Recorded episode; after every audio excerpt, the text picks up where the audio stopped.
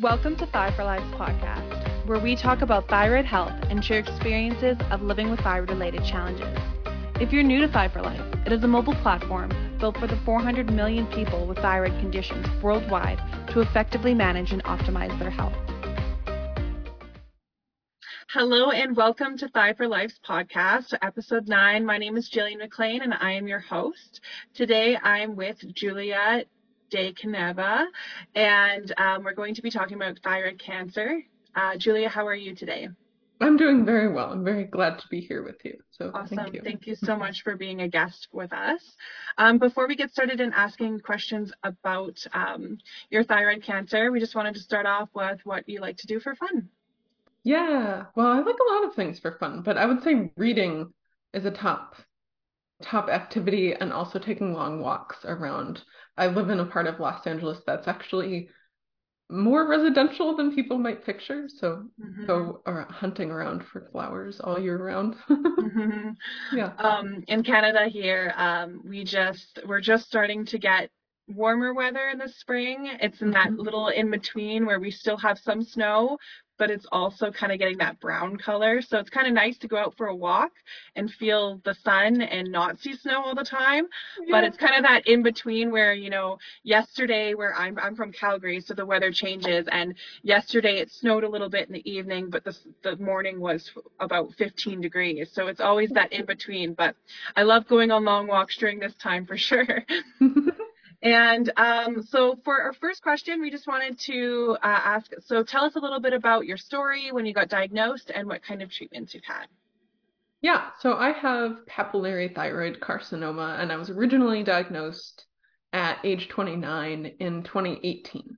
Um, and I just had a recurrence, which I like to kind of call a continuation because it, it had never gone away anyway, um, mm-hmm. just this year um, and had surgery in in February. And um, I find that when I was first diagnosed, I had a lot of hypothyroid symptoms, and my TSH levels were really high. Um, but it's funny too because if you look at a chart of symptoms for hyperthyroid versus hypo, I seem to have flip flopped them. Like when I measured hypothyroid, I had a lot of hyper uh, kind of symptoms. And now that I'm on a suppression dose of levothyroxine, I seem to ha- still have a lot of hypo symptoms. So it's funny to see a chart and be like, mm, just keeping everybody guessing. Yeah. Always kind of an adventure. And um, just from a, like a technical standpoint, I had a full thyroidectomy and they took my original tumor out in 2018 and then did a radio iodine treatment um, mm-hmm. two months after, which uh, I have a lot of thoughts about. mm-hmm. and, and, then I had my surgery. This time was uh, for anyone else that's actually had them a left modified radical neck dissection, which really is just that they took all of the lymph nodes out from the left mm-hmm. side of my neck because we found a new growth. Um, so I've had a total of my entire thyroid and 23 lymph nodes removed, and eight of those lymph nodes have had cancer growth in them. Oh, wow. Overachieving cancer cells. Yeah. mm-hmm. And when you got your um, full thyroidectomy, that was when you were uh, near when you first got diagnosed, and the neck dissection was just recently?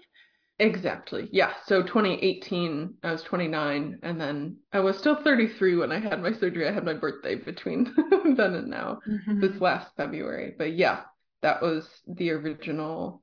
Um, and and way back in April of 2018, I showed up at my primary care physician's office and said, "Hey, my thyroid's swollen. That seems weird. I've never thought about my thyroid before." mm-hmm. Despite having um a family history of benign thyroid nodules. I don't know why I didn't at that point think, oh, maybe I should pay more attention to my own thyroid. But mm-hmm. you know, mm-hmm. if you're in your 20s, I think people just tell you you you're fine. You don't have to worry about anything. Yeah. you know, the joke's on me, I guess, but maybe on them. yeah. And so, other than the swelling of your thyroid, what were some of the symptoms that you had initially? Yeah, I mean, I kind of had the textbook like fatigue, a lot of brain fog, um, but I also arguably was working so much and so often that I barely paid attention to my body. So mm-hmm. at the mm-hmm. time, it was like very new territory for me to even notice. I'm sure there were others. I had terrible IBS um, mm-hmm. that I've since managed with my food. And I, which I thank cancer for that because I found a wonderful oncology nutritionist who helped me with that. And no one else had ever been able to help. Mm-hmm. Um, so yeah, I think the the most obvious one was the swelling of my thyroid, and everything else feels a little bit like hard to parse out at this point. Mm-hmm. And it's also pretty easy um, with all aspects in life. It's easy to dismiss things because a lot of symptoms kind of can be something else, you know, like someone can just say like, oh, I just didn't get a good sleep last night, or oh, I worked a lot today, or something, you know. So it's easy to dismiss it, and then um, something like swelling of the thyroid, sometimes it also can be dismissed as well. So it's good that you caught yeah. that one. But the fatigue, I find that that's one one of the harder symptoms because it could be easily said to be something else as well. Um, and what, so when you got diagnosed, you had your surgery, you had the um, sorry, what was called the ray radio iodine yeah radio iodine and um, you said that you didn't or you're not a big fan of the radio iodine no. Not so much. Yeah. Um, I can appreciate that it has worked for people in the past. Um, mm-hmm. but I think it's notoriously not effective, not as effective on um, lymph node growth. And in my particular instance, I swallowed the radioactive pill at the hospital, drove home, isolated, thought that was going to be my only quarantine in my life. Mm-hmm. Pandemic lockdown kind of messed that up. Um, yeah. and I was radioactive for five days or however long the half life is. But in the end, it really only lowered my white blood cell count and didn't kill care. It didn't kill off any notable amount of thyroid tissue. Mm, okay. So it was sort of just ineffective and gave me a lot of radiation exposure. mm-hmm, yeah. like, uh, I wouldn't I I I wouldn't just unilaterally tell everyone not to do it, but I would say take heed if that's one of your options that it just know that it may not be super effective. Mm-hmm. Um, and wanting to just jump into some of the challenges that you faced throughout. Um, yeah, so what what are some of the challenges that you faced and how did you overcome them? Yeah, I think one of the biggest things I've noticed is having thyroid cancer meant that I only have an endocrinologist and I never got an oncologist because my endocrinologist manages all of my cancer care. But I, I really loved my doctor. She was very supportive, gave me a lot of really helpful information. Like, um, but I never really got all of the oncology resources that other people with cancer get. Like mm-hmm. when the radioiodine lowered my white blood cell count, I went to the hematologist in the oncology hematology office. And at that point, they said, oh, there's this cancer concierge and there's social workers available. And this was almost a year, maybe eight months, 10 months after my surgery. So I was already kind of like through the thick of treatment. And I was like, ah, all of this wouldn't would have been really supportive mm-hmm. 10 months ago. Um, and I think that's something that I really noticed is like uh, you hear all the time being an advocate for yourself, but it mm-hmm. is incredibly difficult to advocate for a process that you know nothing about. Like you just mm-hmm. don't know mm-hmm. what you don't know. So I didn't even realize that I was missing all of these other resources um, and things like that. So I really feel like from a sort of like logistical support side, that's been the biggest challenge navigating feeling like I fell through the cracks, but also feeling like I was really well supported in my life and that I maybe didn't need those, but kind of feeling empathy for other people who really did just kind of fall through the cracks and that it was sort of detrimental to their experience. Um, mm-hmm.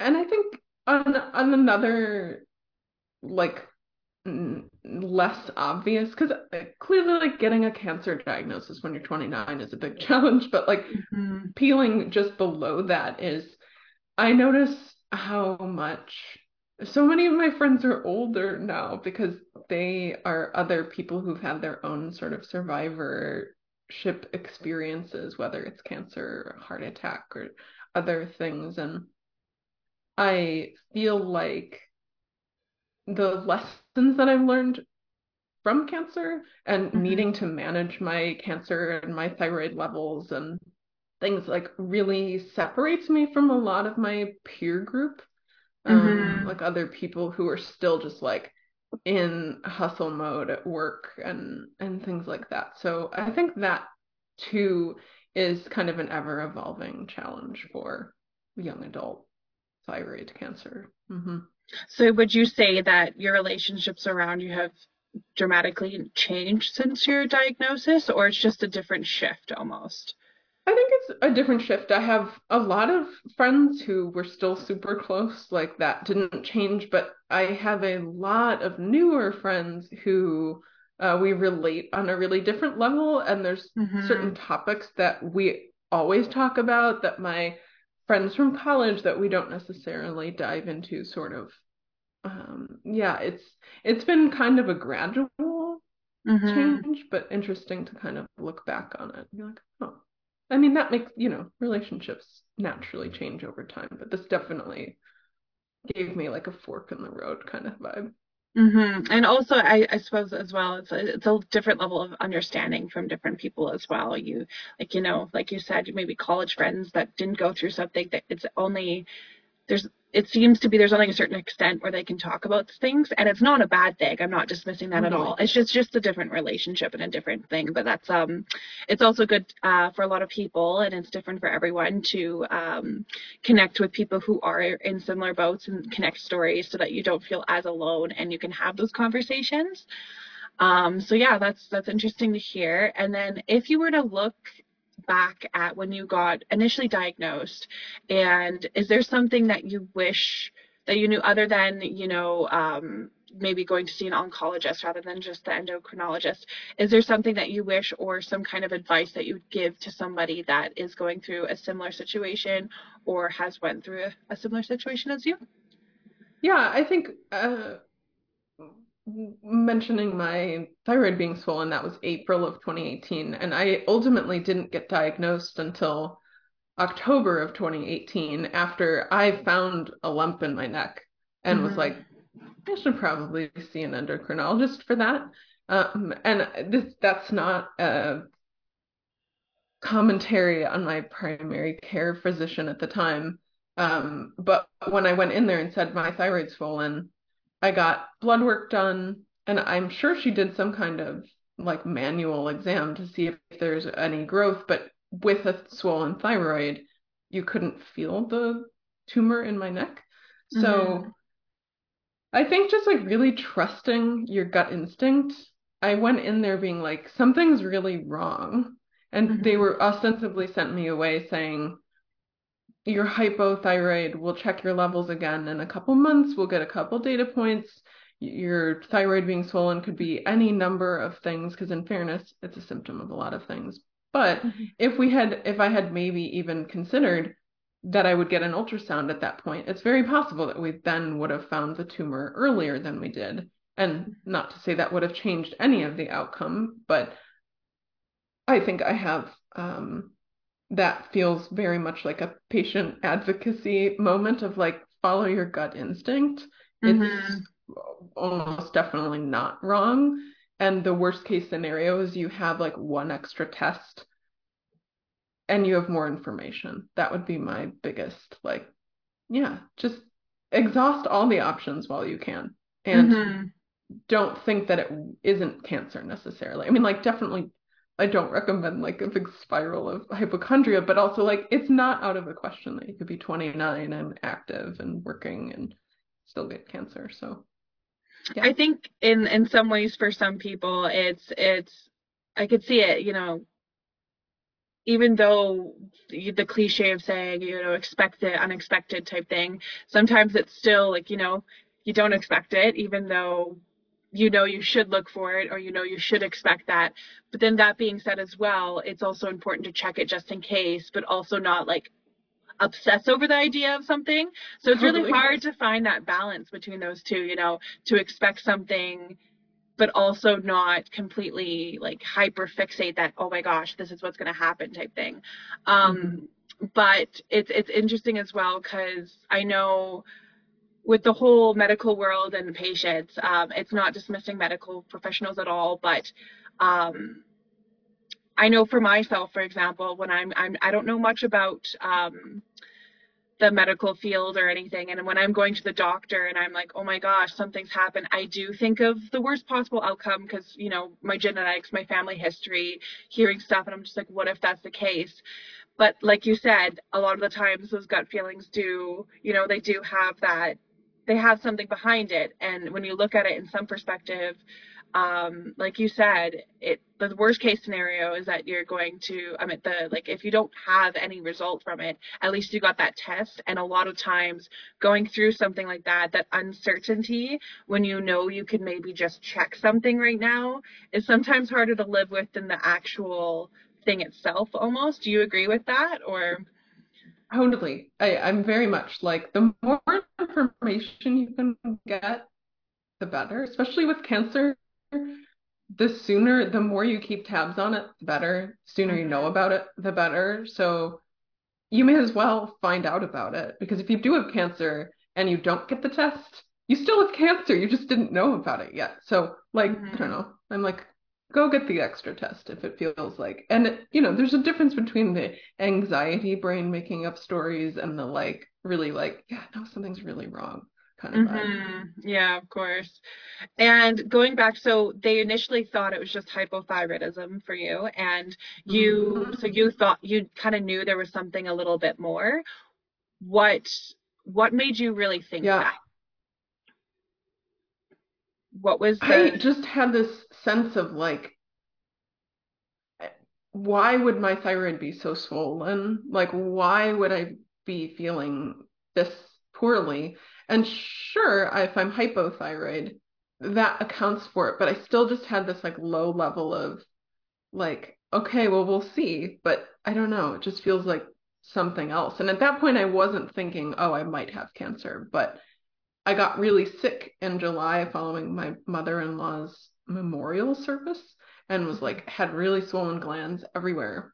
And I was like, oh, maybe well, I feel awful because I'm grieving, but also I feel awful in general. And that's when I was massaging my neck and found a big lump in my neck. And I was like, okay, well, that definitely counts as something that, uh, you know, is very out of the ordinary. And I think I had never had a swollen thyroid before. For me, that was the symptom that was like, this is really weird. I feel like Mhm. everyone has one symptom or maybe several, but at least one that feels like that doesn't feel familiar to me. And that feels Mhm. like the the kicker. Yeah. Mhm. And now, um, post surgery and everything, what are do you st what are some symptoms that you still have that are kind of linger on, or stuff that you need, and how are you managing them right now? Yeah. So they my doctors have me on a suppression dose of levothyroxine. So in theory, I should experience a lot of hyperthyroid symptoms. hmm Um, although I, like I said in the beginning, I think end up with a lot of hypothyroid symptoms still, like um, a lot of brain fog that lo loves to linger. Um, definitely, I have trouble regulating my body temperature. Usually, I'm freezing, but sometimes I get really hot. Um, I think kind of still a lot of my like poster child thyroid symptom hmm uh, kind of vibe. So I, it's definitely alleviated um, the like really dragging fatigue. Like I hmm can, I love to go on long walks and get up, and I do love to nap in the middle of the day if I can. But generally speaking, my energy is much, much, much better than pre-surgeries and things. Um, yeah, but still a lot of, and I find that my levothyroxine dose has gone on a roller coaster of different dosages and something that I would love to throw out to the world that my doctors didn't think was an issue at the time. I, I was taking hormonal birth control for many, many years. And I decided to go off of it because I was on such a high dose of levothyroxine. And they were like, that's weird. We don't know why. And once I went off of the hormonal birth control, mm-hmm. my levothyroxine dose dropped dramatically down to the level that they quote thought I probably should be at. And they're like, oh, it must have been the birth control. And I was like, wait, we've been doing this for like three years already. That that could have been anyway. So that I would love to throw out to the world of like, mm-hmm. if that is you, consider the hormone um, kind of interplay and um, it very well may make a huge difference just to have one synthetic thyroid that synthetic hormone replacement and not 2 mm-hmm. If you, of course, please do what you need to do for your own body. I didn't mean to like shame people for anything else. No, no, no. if you have a choice in the matter, consider your options. Yeah. mm-hmm. And um, one of I remember you were saying something about how um, your diet has kind of changed since your cancer diagnosis, if I'm correct. Yeah. Um, so could you tell me a little bit about that yeah. or how has that helped you? Mm-hmm. And um, so, yeah. Immensely. I I never knew what it felt like to be well, as it turns out. Uh, and my oncology naturopath and oncology nutritionist together both um, agreed that I should try autoimmune paleo um, which I think a lot of people use for Hashimoto's as well. Mm-hmm. Um, and I did a really intense version of the elimination and did instead of like two weeks of the most restrictive did like three to six months before I added things back in. And then when I added stuff back in, I realized that I couldn't add any of it and feel well. So I've just been doing the most strict version of autoimmune paleo. And it literally has changed my life. And I think definitely I attribute that to so much of the thyroid symptoms that were so brutal before. My food has everything to do with that. Mm-hmm. And if I eat things that I sort of shouldn't be eating, like a lot of white rice, if I go out to eat kind of thing, I can feel it. Like I really do feel it. And mm-hmm. um yeah, I have embraced my myriad autoimmunities um and it, it's really difficult and it's really really worth it. So mm-hmm. yeah it's been it's been a journey. And so um other so you do the diet has helped you and then some of your symptoms have gone away as well um, or have been managed. And um, other than so i know with with your physical health and your mental health with everything it can be becoming overwhelming stressful and also everything else how do you balance the two how do you balance your mental and your physical health together mm-hmm. they're so interconnected i do really find that when my gut health is in order my mental health feels much more stable it's like a light switch almost mm-hmm. uh, i mm-hmm. do i started seeing a therapist right before my original diagnosis and i've been in therapy ever since including with uh, young adult cancer specific therapist who was really wonderful and really supportive. Um, I do a lot of meditation. That was something, it was a practice that I found kind of accidentally through cancer that I really, my first diagnosis, when I stopped, I stopped working for a month around my surgery for the first surgery. Mm-hmm. And I was like, oh, everything, time feels longer. The birds are chirping. The sun feels lovely. And I was like, oh, this is actually what people call mindfulness and equanimity, but didn't have language for that. So I've been exploring the fact that that was like my lived experience and like I meditate every morning because it's supportive to me. My nervous system really likes it. Um, mm-hmm. Yeah, and I think also moving my body makes such a big difference. It's fine if it's just walks. It's fine if it's really gentle yoga. It's fine if it's like qigong. It doesn't need to preferably not high intensity. I realize mm-hmm. that's really hard on my system. Mm-hmm. Um, yeah, and I think all of those things there's like a lightness that comes with accepting things, I guess, too, mm-hmm. um, which has been a gift. So like not trying to fight against the fact that this is my reality and I have to do a lot of things in order to keep myself feeling well. And if I can embrace that, then I'm, I'm smooth, smoother sailing. Mm-hmm. Mm-hmm. I guess it's also kind of, you know, working out that inner conflict with everything that's going through. It's different for everybody, but that the mm-hmm. journey is different for others. But it's also, we've talked about in previous episodes that there seems to be sometimes with social media or Google or anything and every people around you, there's always almost like you set this expectation of where you're supposed to be and who you're supposed to be. And it's hard to navigate through that and to actually accept that this is not exactly what I pictured out to be, but it doesn't have to be the end of the world and it doesn't have to be such a terrible thought that like, oh my gosh, I'm not this person that I really wanted to be, but this happened. It's it's hard to go through that, but for everybody it's different and um some of the like, you know, I'm also a big advocate for taking those time and, you know, doing yoga or doing something, meditating or whatever someone needs to or um, something that will help them, it's an, it's important to do so to just give those kind of position yourself away from what you're going through and away from the cancer and just be you. You know what I mean? So it's it's um, and that being said as well, other than like meditation, was there something like either a support system or, you know, reaching out to the community, um, a favorite book or something maybe not even cancer related that truly helped you, like one specific thing that you thought was kind of like um, a necessity throughout your journey that helped you um, get out of that cancer space and more into who you are kind of thing, if that makes sense? Mm-hmm. Yeah, I have my answer is the one that people don't want to hear, which is that I have done a lot of work to embrace my mortality.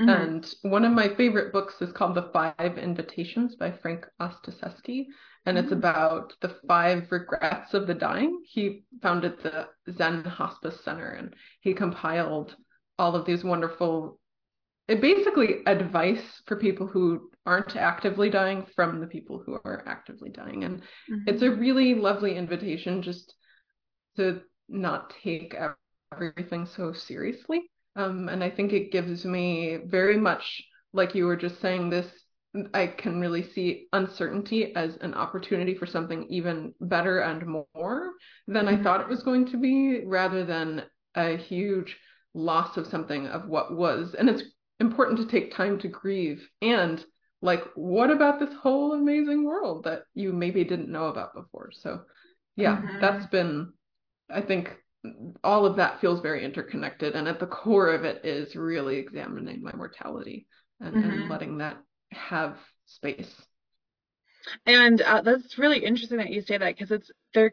I also think that there come there can be a lot of wisdom and knowledge that you can get for looking at that because it can be so scary, but also learning more about stuff and who you are kind of like it almost for some people obviously it's going to be different but it almost like lets you live in the present a little bit more and like lets you be able to um kind of take what you've had in your life and use something towards it and think, okay, you know, this life ending diagnosis can just be, you know, something a little bit more that I can make it to be type thing. Um, mm-hmm.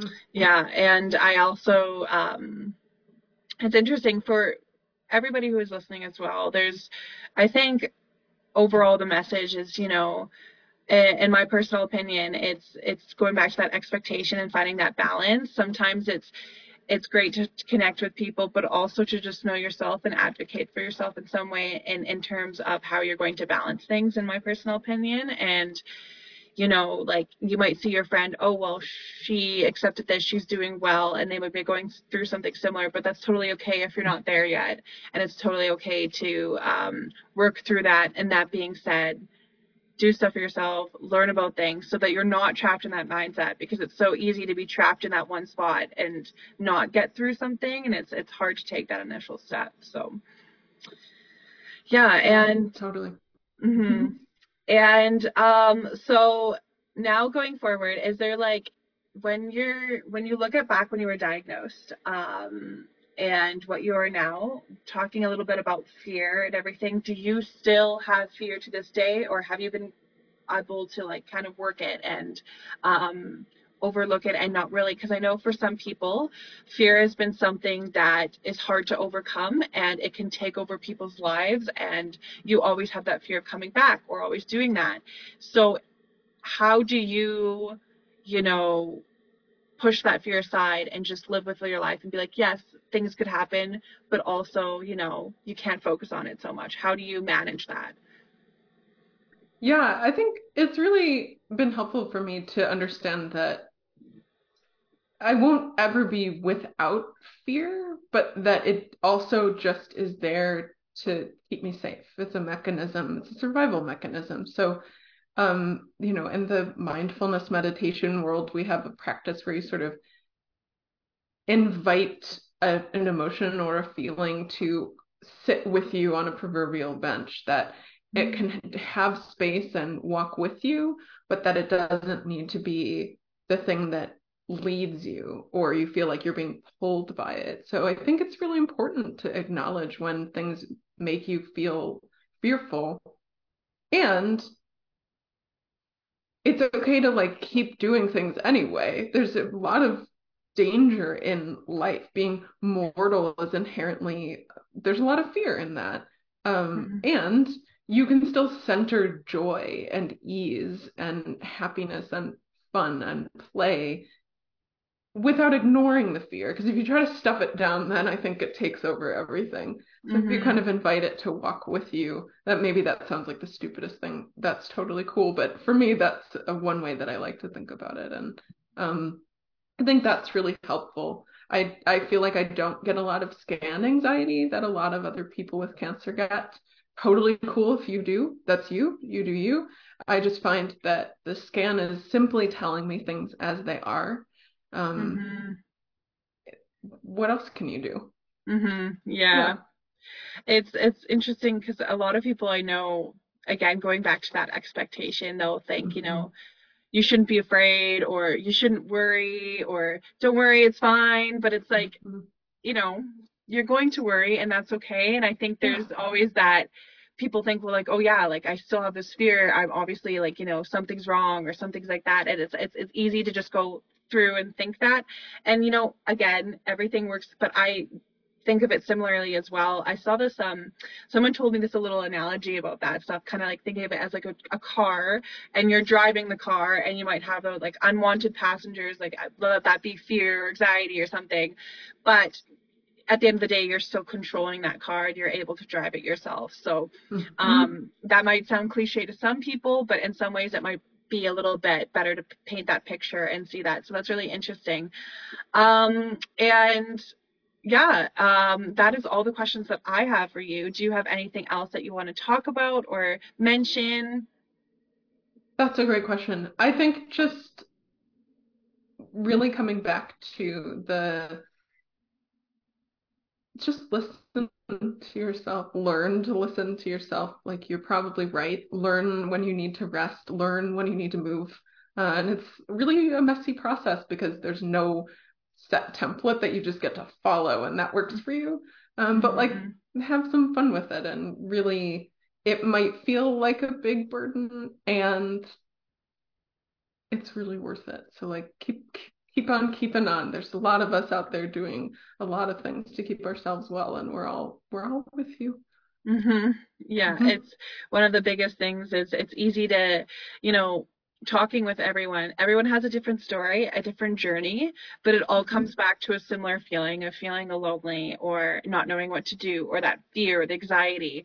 So I think it's really important for people to come together and join each other and connect in that sense because again, different journey, but similar feelings. And um, we can, you don't have to work through it alone, but if you want to, that's okay.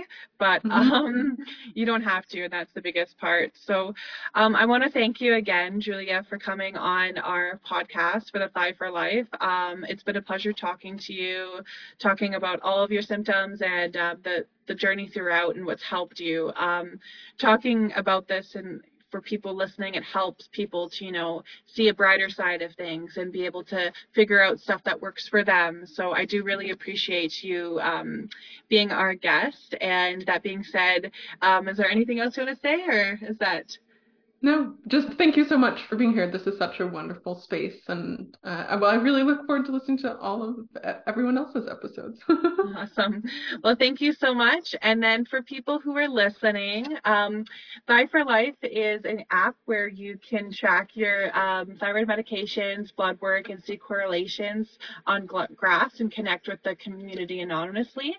Um, so if you if you haven't already download the app join and check out all of the features that we have.